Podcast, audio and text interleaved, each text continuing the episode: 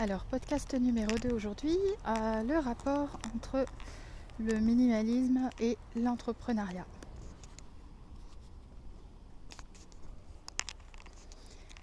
Alors aujourd'hui je suis en train d'enregistrer le podcast euh, simplement en sortant de la poste.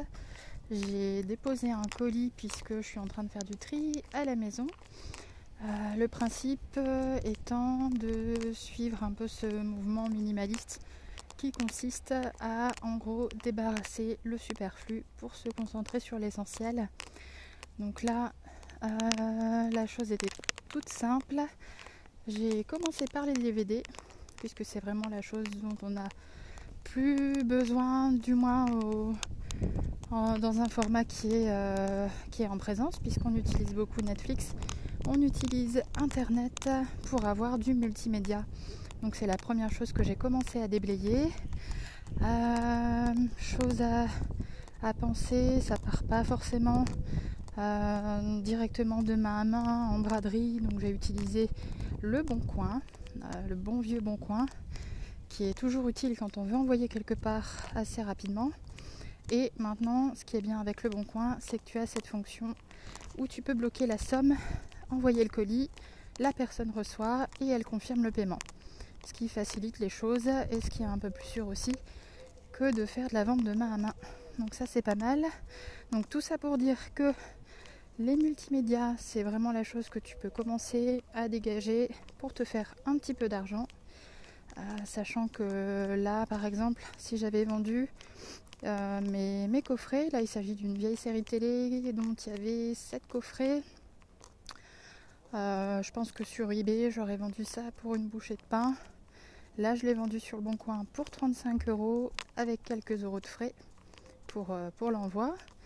Donc ça fait à peu près 30 euros dans ma poche. Alors le rapport entre le minimalisme et justement l'entrepreneuriat, c'est qu'on a en général l'impression qu'il faut avoir beaucoup d'argent pour commencer ou trouver cet argent quand on démarre l'entrepreneuriat, notamment sur le web. Comment investir dans des logiciels, investir dans du matos. Euh, là, en l'occurrence, pour la création d'un podcast, comment utiliser un peu de matériel aussi à moindre frais des petites choses faciles à utiliser, un micro, une petite caméra, un logiciel de montage, des choses qu'on aimerait financer avec de l'argent, de l'argent de poche, on va dire. Donc là, avec ce système-là, tu imagines que tu vides un peu tes, placards. Euh, imaginons que chaque semaine, tu trouves quantité d'objets à vendre pour 30 euros. 3 x 4, ça fait 120 euros par mois imagine qu'à la fin de l'année, tu mettes ce budget-là justement comme apport pour du matériel pour ton entreprise.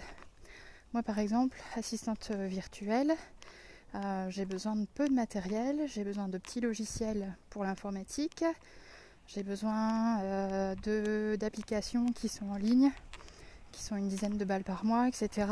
Des petites choses que je peux financer facilement si je les achète en magasin ou je les achète en ligne et là, en l'occurrence, si je voulais investir un peu dans du matos pour pouvoir euh, faire de la création de contenu, voilà, ça reste un petit budget qu'on peut faire à son compte et réutiliser, que ce soit pour du perso ou pour l'entreprise.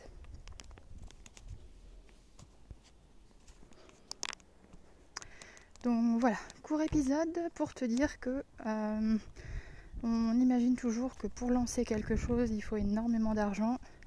La conclusion, c'est qu'on peut faire déjà avec ce qu'on a et libérer ce dont on n'a plus besoin, qui peut faire justement un petit peu de, un petit peu de beurre dans les épinards et démarrer soit un projet, soit une entreprise, soit acheter du matériel, enfin bref, tout ce qu'il faut pour démarrer. Voilà, mais écoute, c'était un, petit avis sur la question. Euh, n'hésite pas à laisser tes commentaires et à t'abonner au podcast. Salut